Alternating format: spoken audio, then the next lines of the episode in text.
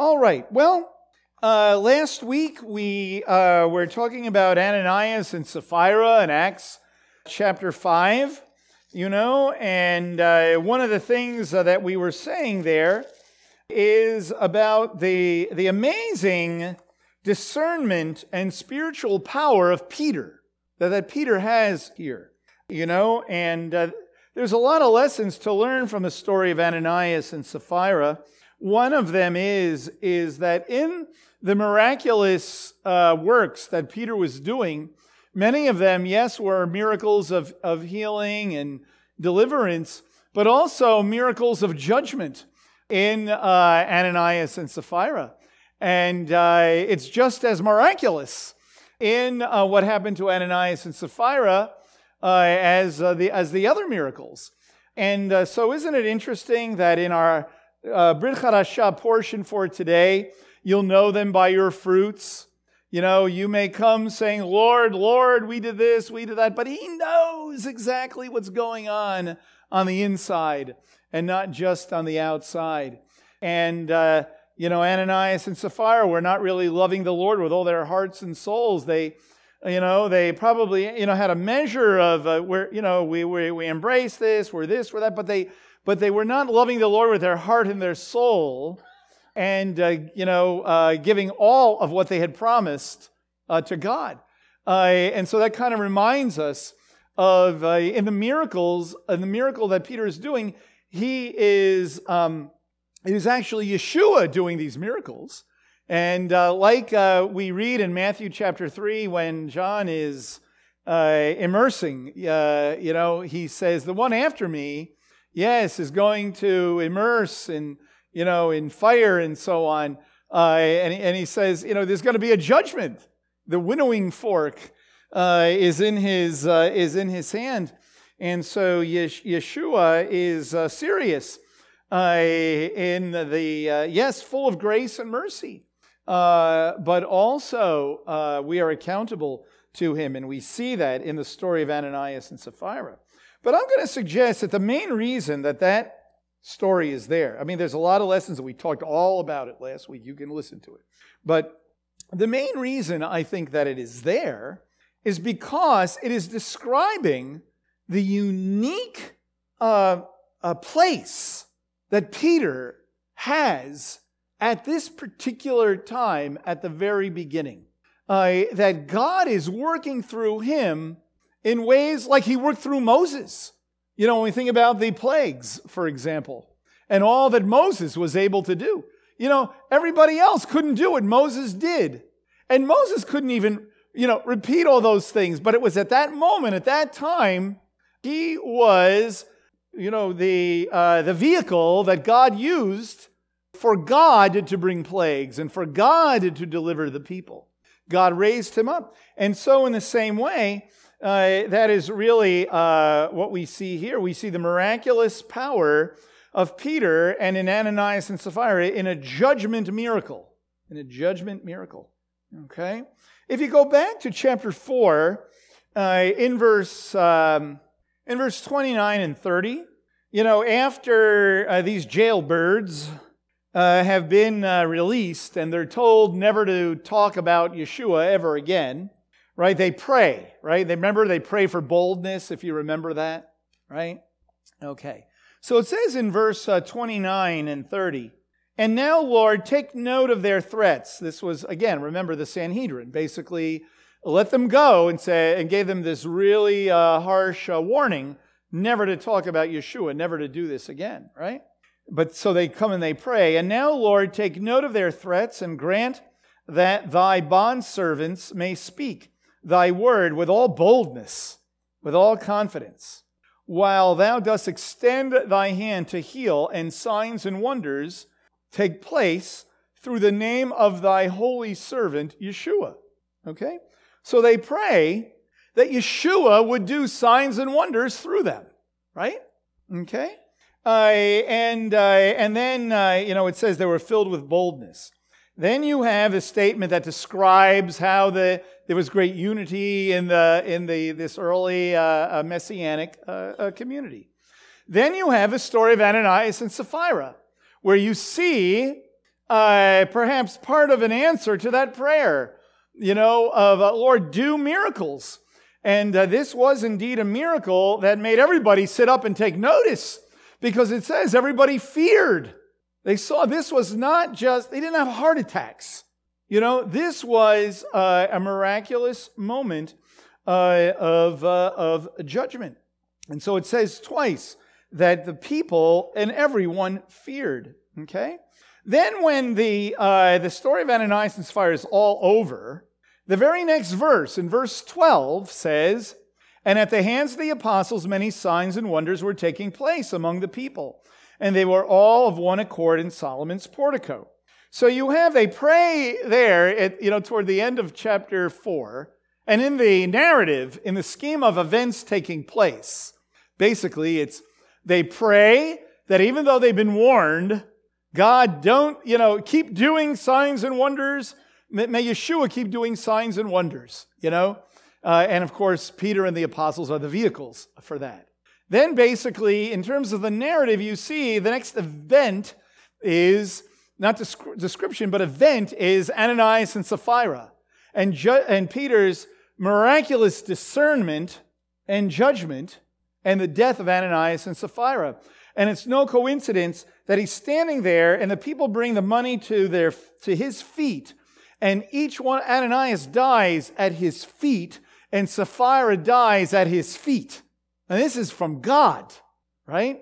And that, okay, so now that's done. And then it immediately says, and signs and wonders were taking place everywhere you know and it was unbelievable people were coming from all over with with uh, people who were oppressed and and people who were sick and uh, peter walked by and his shadow uh, came over them that people would be healed this was an, an, an amazing amazing miraculous thing where where the, the apostles uh, but in, in a sense embodied in the person of peter is demonstrating that yeshua is alive and that nothing could contain this message or the power of the Messiah uh, from uh, going forth. Uh, and so, you know, when you read it, uh, you know, it kind of, well, here, let's read now, beginning in verse 12. Let's read a little bit here.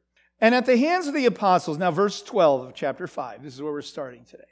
At the hands of the apostles, many signs and wonders were taking place among the people, and they were all with one accord in Solomon's portico.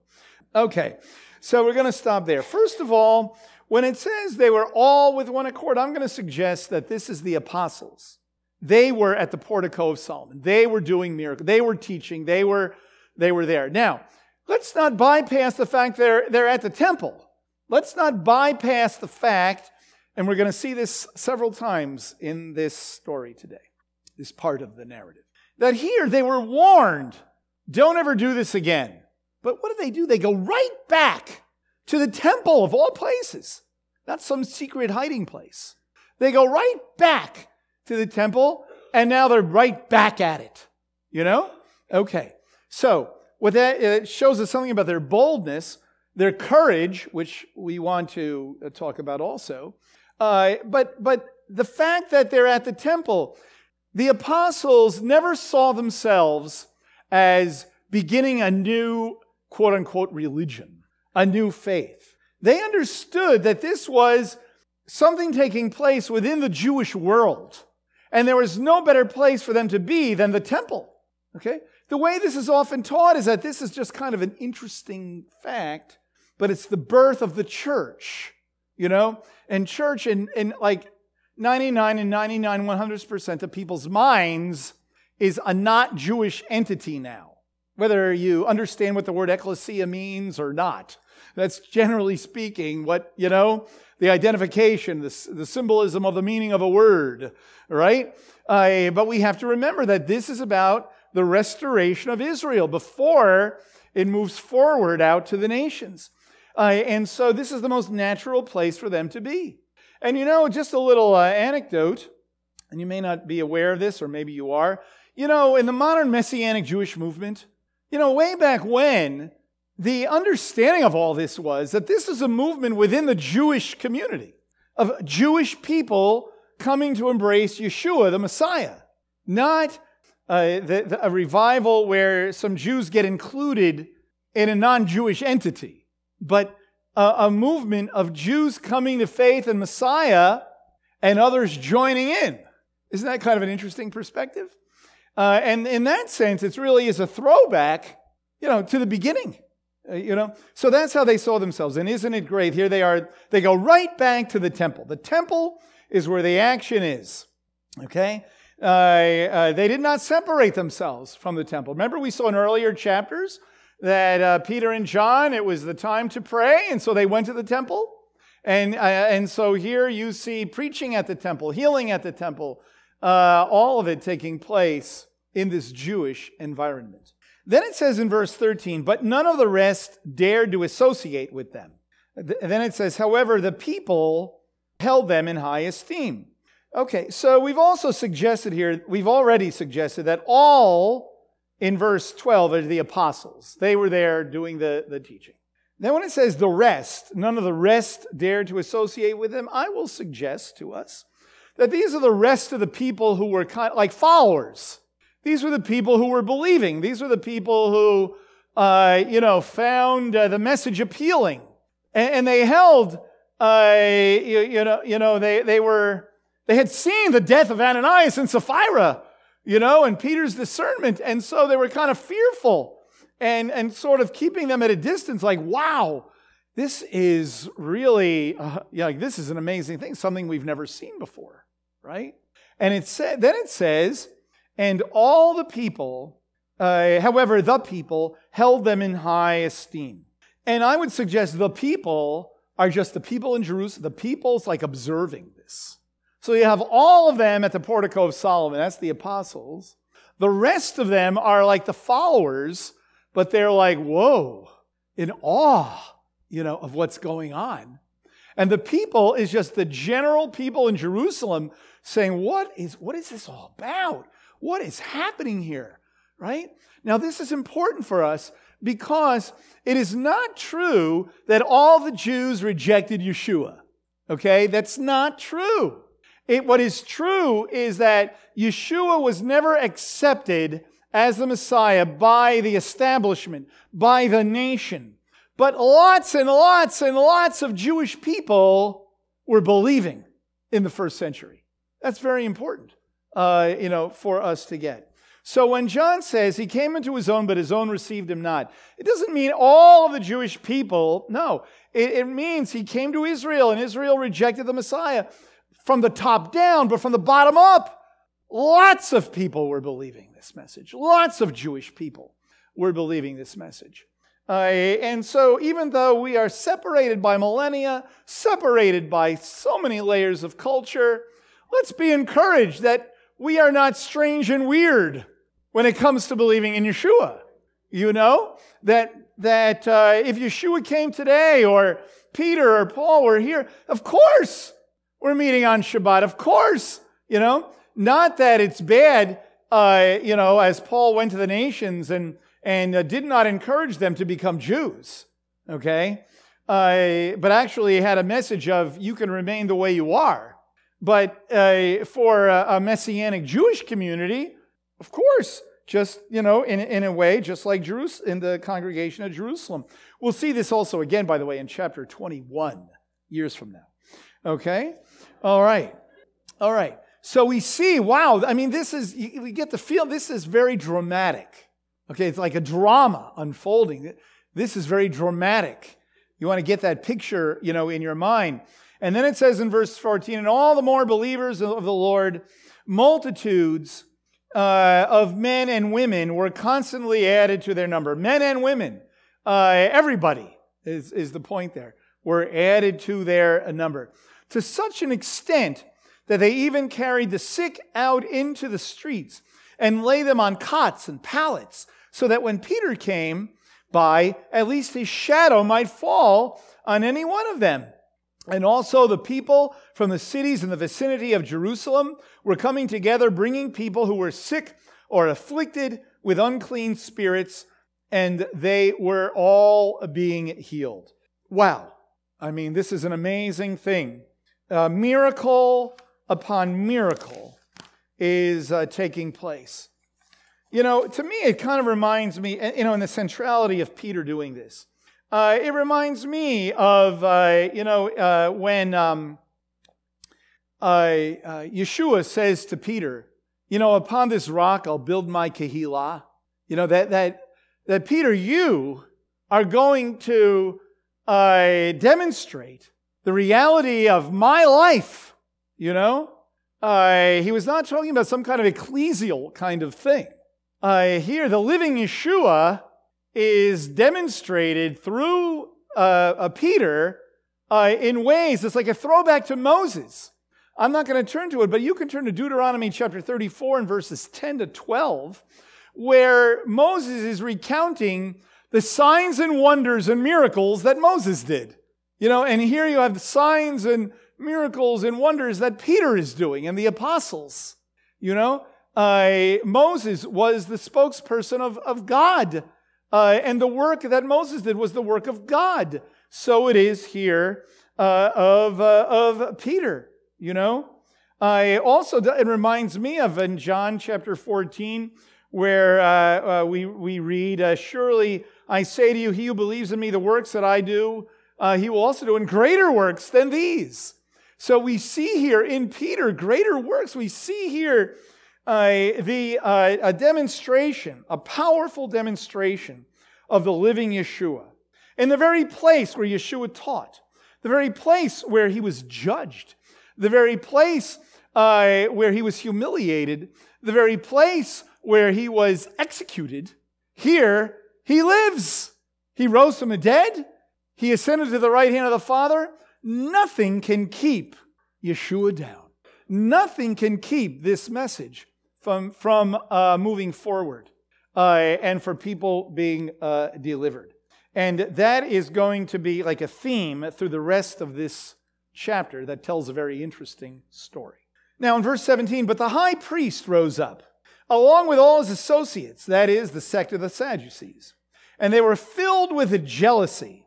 They were, oh, they hated seeing this. Now, doesn't that tell you something? People are being healed and delivered.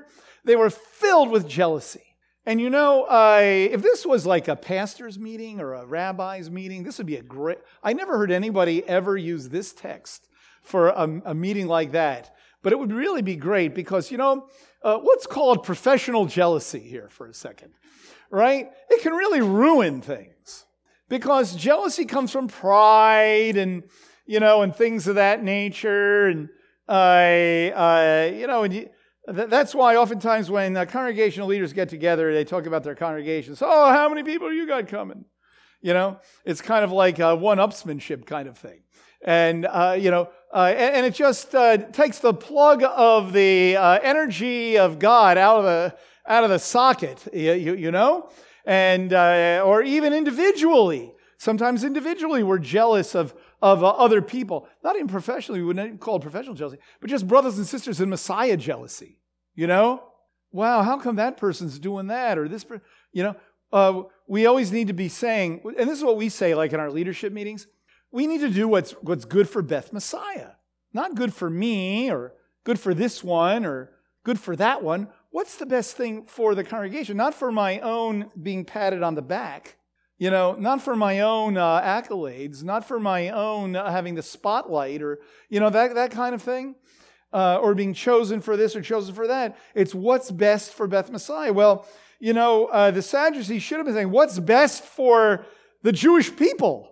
You know, what is best for uh, God's work in this world? But they were like blinded by jealousy. The jealousy of the power, not just political jealousy, but I will suggest the professional jealousy, so to speak, of the power of God coming out of these guys and not coming out of them. They're the leaders of the people. Who are these guys doing all those miracles? And of course, that led to, to like people coming from everywhere and, and all of that. So they were blinded uh, by, this, uh, by this jealousy and also of the issue of power, indeed, as, as well. All right? All right, so they were filled, filled with jealousy. Okay. Uh, uh, and they laid hands on the apostles. And this was, this kind of, they laid hands on the apostles, but this was not for prayer. Okay? Uh, they laid hands on the apostles. We like to refer to it as perhaps the backhand of fellowship, right? Okay? Uh, they laid hands on the apostles and put them in a public jail. Again, right? Put them in jail. But the angel, but an angel of the Lord during the night opened the gates of the prison, and taking them out, he said, Go your way, stand and speak to the people in the temple the whole message uh, of this, uh, the whole message of this life. Okay, so an angel of the Lord. Now, you know, I, I don't know who this angel of the Lord is. It just says an angel of the Lord, okay? But it could be just simply, how about that? Just an angel of the Lord, you know? I uh, open the open the doors uh, and uh, and let them out uh, of the jail. Again, a theme. Nothing is going to hold back what God is doing, not even a jail. Okay? Uh, and so uh, we see that the, uh, the, uh, uh, the, the, apostles uh, uh, come out, and it says, Go your way, and he tells them what to do. Stand and speak to the people in the temple the whole message of this life. Well, uh, uh, the whole message of this life is like a whole message. But anyway, the whole message of this life, isn't that a unique way of talking about the good news? The whole message of this life, the life of Yeshua, the life of his death and resurrection, the life of his ascension at the right hand of the Father, the life that he imparts to us, the whole thing, the, the way of life that we have now, the whole, as we would say, the ganze Geschichte, you know, the whole story, the whole thing Make sure you tell them that. Not just, here, read this prayer so you go to heaven when you die. Okay? But the whole good news of deliverance, of life in Messiah, of His life in our life, and, and the victory of it, uh, and, you know, the beginning of the, the world to come. And this is it, what our ancestors had been preaching and teaching and looking forward to. Make sure that you go to the temple and tell them this. So here, uh, that's exactly what they do. Something that's interesting here is that uh, God tells them to disobey the uh, edict of uh, the uh, council, right? They're miraculously released from the jail, given orders defying the Sanhedrin to go right back and keep teaching the whole message of this life. Now, we're going to also see the word teaching here. Go back and keep teaching.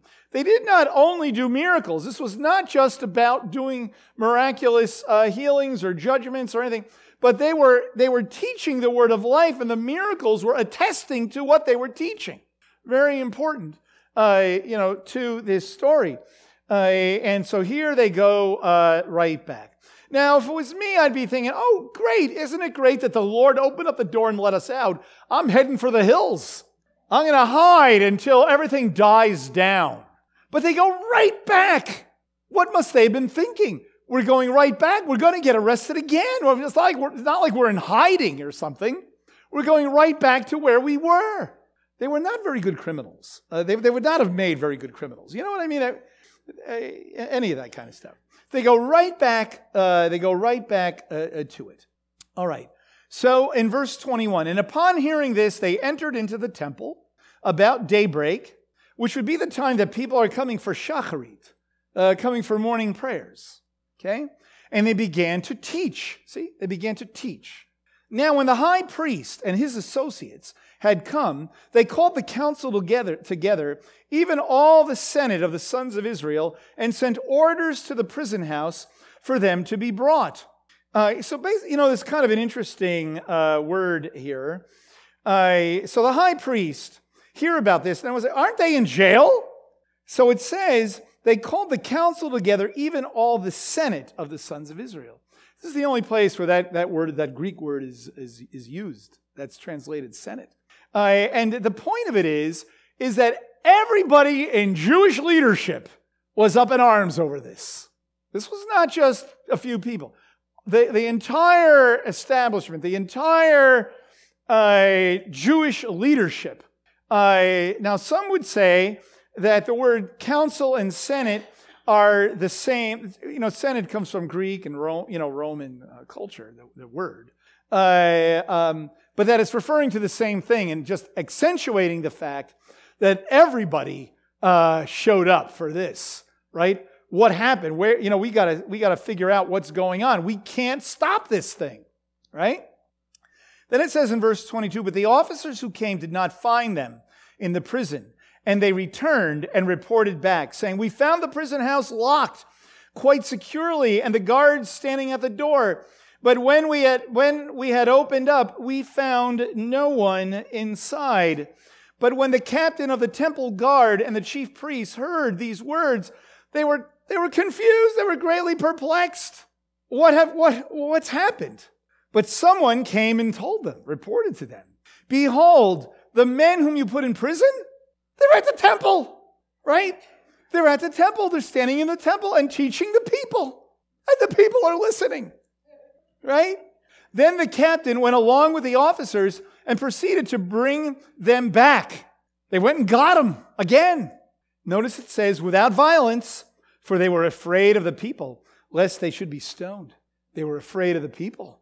That everybody is listening to this message, everybody is following this thing, and so they are they are afraid, and so they they get them, but they don't beat them up. You know, they are with them or they they bring them back. Okay?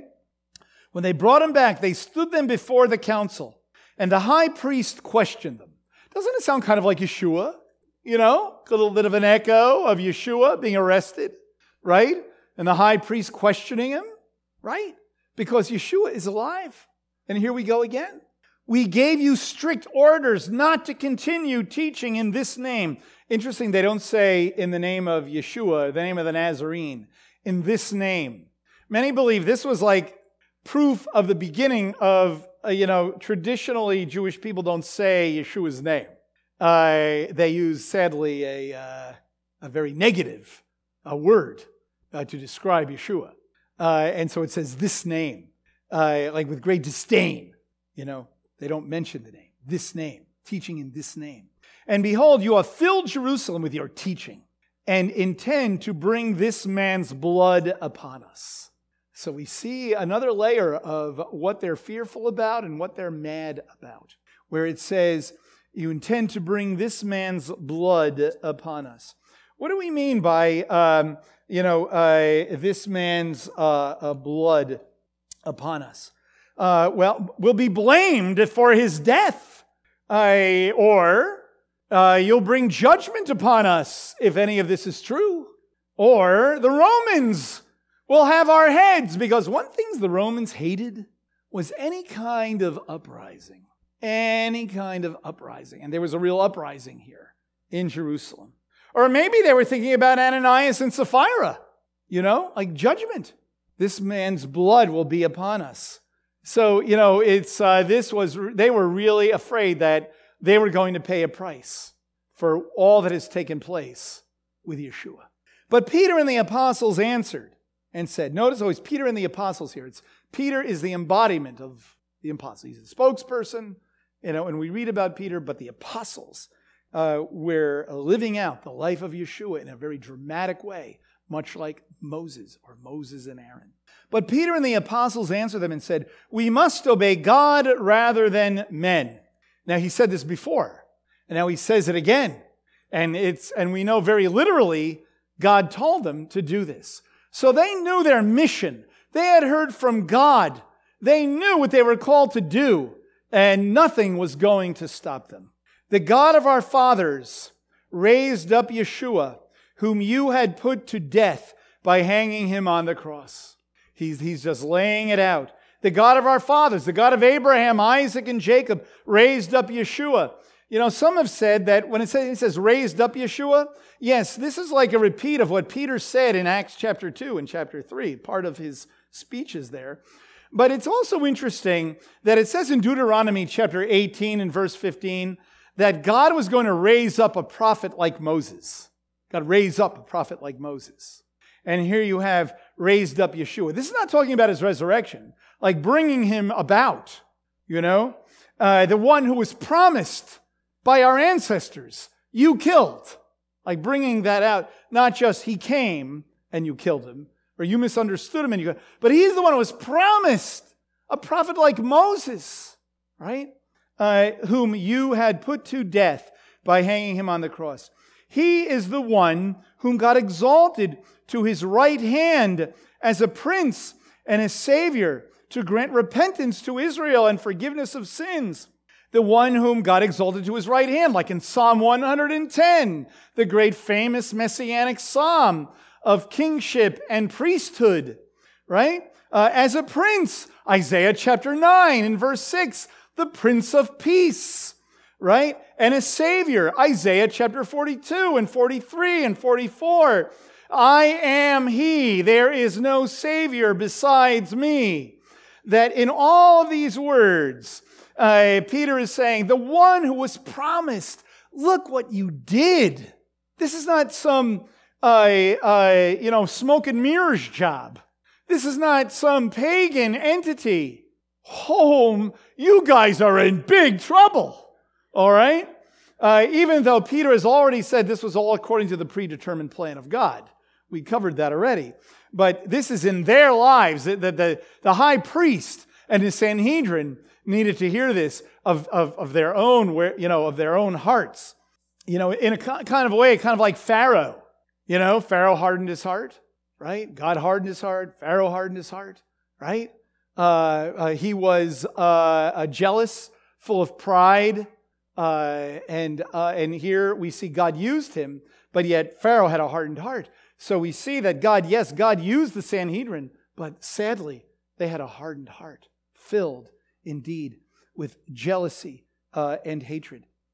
And so Peter is just laying this out. And then he says in verse 32 And we are witnesses of these things. And so is the Holy Spirit, whom God has given to those who obey him. But then it says, But when they heard this, they were cut to the quick and were intending to kill them. Now we're going to stop there. Okay? And so we see uh, uh, just how, how angry they were, how upset they were to, uh, to hear uh, all of this. So, what, what is our takeaway for us here? Uh, is first of all, just what I've been saying that nothing, whether it's prison, politics, the Sanhedrin, the people, the death of Yeshua, nothing was going to hold back the plan of God. You know, and again, uh, uh, um, I'm, I'm, not going to quote. I'm not going to take the time to quote this word for word. But when Yeshua says to Peter, "Upon this rock I'll build my kehillah," and the, you know, the gates of hell cannot, uh, you know, cannot hold it back. And so here we see here uh, Peter is leading the charge of the apostles, uh, demonstrating the very life of Yeshua uh, to demonstrate to the Jerusalemites, you cannot hold Yeshua down. This is the truth, and this is what's going on. And you got to remember that because this is what Gamliel is going to be kind of thinking about next week. All right? All right. Uh, now, but there's something else here. I, I, uh, and I think a real takeaway for us in our everyday existence. Listen, we don't live in the first century. We don't have the, the same exact situation. Uh, uh, yeah, maybe we will uh, at some time, uh, you know, be thrown in, in prison. But today, I am not worried that I'm going to get arrested for standing here speaking.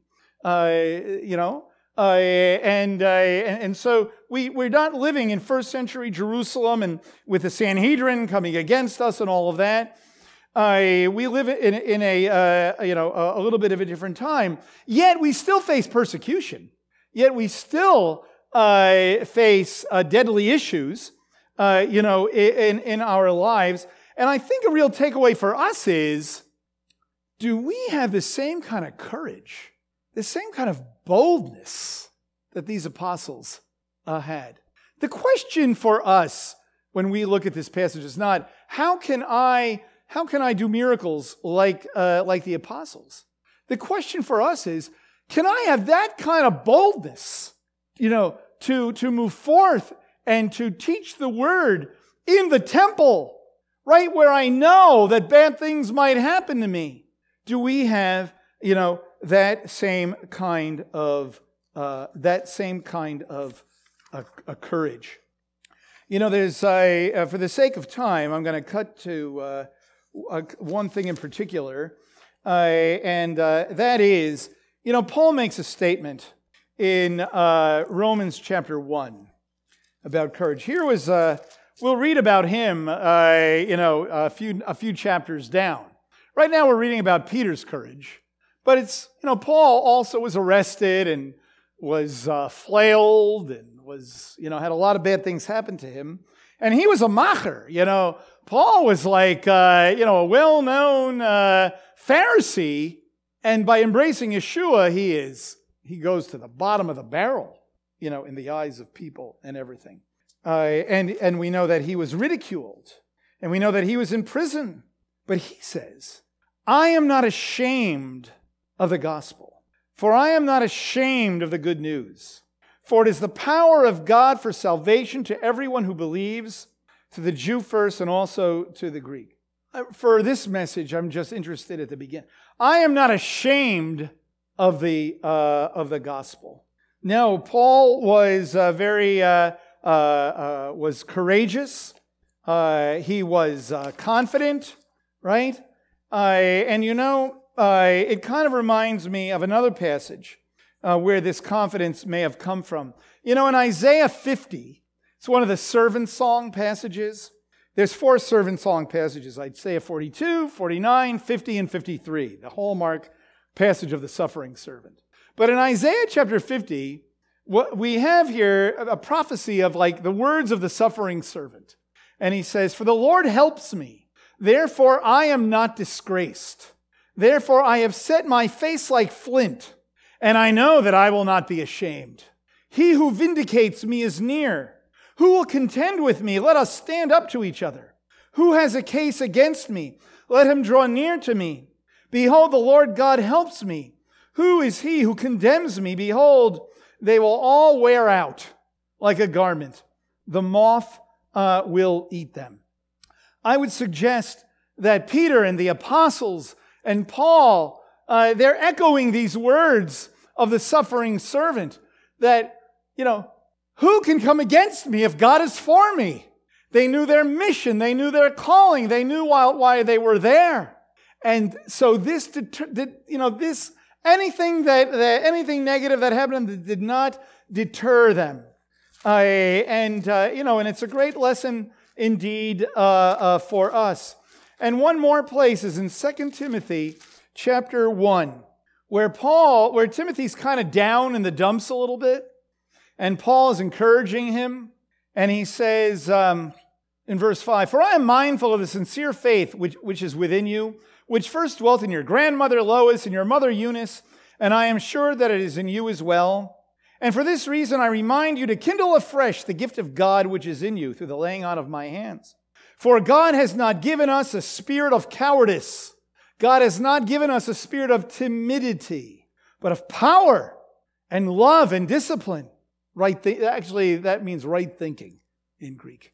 Therefore, therefore, because he has given us boldness, because he has given us confidence, because he's given us power and driven by his love and thinking rightly, therefore do not be ashamed of, this, of the testimony of our Lord or of me, his prisoner, but join with me in suffering for the good news according to the power of God, who has saved us and called us with a holy calling, not according to our works, but according to his purposes and grace, which was granted us in Messiah Yeshua from all eternity. But now has been revealed by the appearing of our Savior, Messiah Yeshua, who abolished death and brought life and immortality to light through the gospel for which I was appointed a preacher, an apostle, and a teacher. For this reason, now, this is the last part, I also suffer these things, but I am not ashamed. He repeats it again. I am not ashamed, for I know whom I have believed. I am convinced that he is able to guard what I have entrusted to him until that day. Uh, and, and so that's the challenge for us. When we read this passage in uh, Acts chapter 5, when we read this narrative of what took place, it is indeed powerful. But a question for us is Do we have that same kind of confidence? Do we have that same kind of boldness? Or are we more concerned about what people think? Are we more concerned about what might happen to us? Are we more concerned uh, about acceptance? I don't see that here. They were bold. They were bold because they knew who they were in Messiah Yeshua. They knew who they were. They knew what their calling was. They were filled with the uh, Ruach. They knew the promises of God. Uh, they knew that Yeshua was alive. Uh, they had courage uh, because they knew they were forgiven. They had courage because they had hope in Him. They had courage because they were filled with the Ruach. They knew God's promises. And they knew uh, uh, from the words of Joshua and elsewhere, be strong and courageous. You know, in Second Chronicles 32, it says, be strong and courageous, says it there too. For the one who is greater than the one, uh, for the one who is greater with us is the one who is greater than in, than in him. For, for him, with him is only an arm of flesh, but with us is the Lord our God to help us and to fight our battles. And Chronicles is talking about a physical, uh, you know, uh, enemy. But remember, he who is in us is greater than he who is in the world. Remember uh, that Ananias uh, filled, uh, you know, with the lies of Hasatan, but Peter could discern it, and that was the end of Ananias, right? They knew uh, uh, that they had prayer. They knew that their, uh, you know, that the day they called on God, God would answer them, and we see that also in chapter five as well. Remember the first thing we said here that they prayed for boldness after they were released the first time in chapter 4 in verse 30. They prayed for boldness, they prayed for confidence, and God gave it to them. May we pray for that kind of confidence and that kind of boldness uh, to be a testimony uh, of Messiah. Uh, and we might see uh, perhaps some fruit uh, of, of that calling and of that work. So let's pause here and pray. Lord God, thank you for this testimony of, of boldness and of confidence. Thank you, Lord, that the apostles, they didn't run for cover, but they ran right back to the temple and they kept going because that's what you told them to do. Lord, may we all realize that regardless of our physical vocation in life, our true vocation is to be a testimony of your faithfulness. You know, no matter what we do for a living, Lord, may we realize that our identity is in you. Our, our primary identity is in you. Lord, may we open our eyes and see every opportunity to share the good news. May we be fools for Messiah, as Paul calls himself, Lord. Uh, uh God, uh, but I pray, Lord, that but just as you have not given us a spirit of cowardice, you've given us power and, uh, and love, but also the discipline, right thinking. Lord, we don't want to be obnoxious or arrogant or communicate something that is not right or, or true, uh, you know, or something that repels people. Because, Lord, the people were coming, were flocking to them. And so, uh, God, may we realize that.